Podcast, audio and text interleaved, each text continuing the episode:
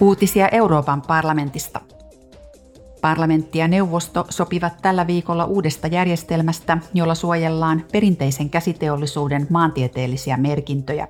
Uudella lainsäädännöllä kurotaan umpeen EUn kansallisten järjestelmien välinen kuilu. Säännöillä suojellaan paikallisesti tunnettujen tuotteiden alkuperäistä laatua ja perinteitä sekä EU:ssa että kansainvälisesti. Tunnettuja tuotteita voivat olla esimerkiksi korut, tekstiilit sekä lasi- ja posliiniesineet. EUn toimielimet avaavat ovensa Eurooppa-päivän kunniaksi huomenna Brysselissä.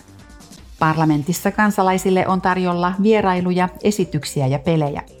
He voivat myös tavata poliittisten ryhmien edustajia. Tapahtumia voi seurata myös radiosta.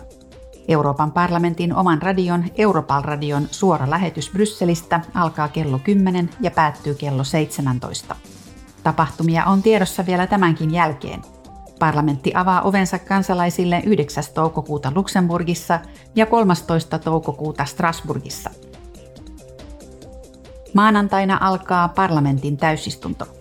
MEPit keskustelevat ja äänestävät Strasburgissa muun muassa energia-alan metaanipäästöjä vähentävästä uudesta laista ja tuotemerkintöjä parantavasta direktiivistä.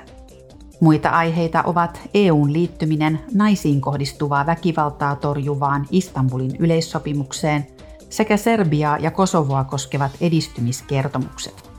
Uutiset toimitti Euroopan parlamentti.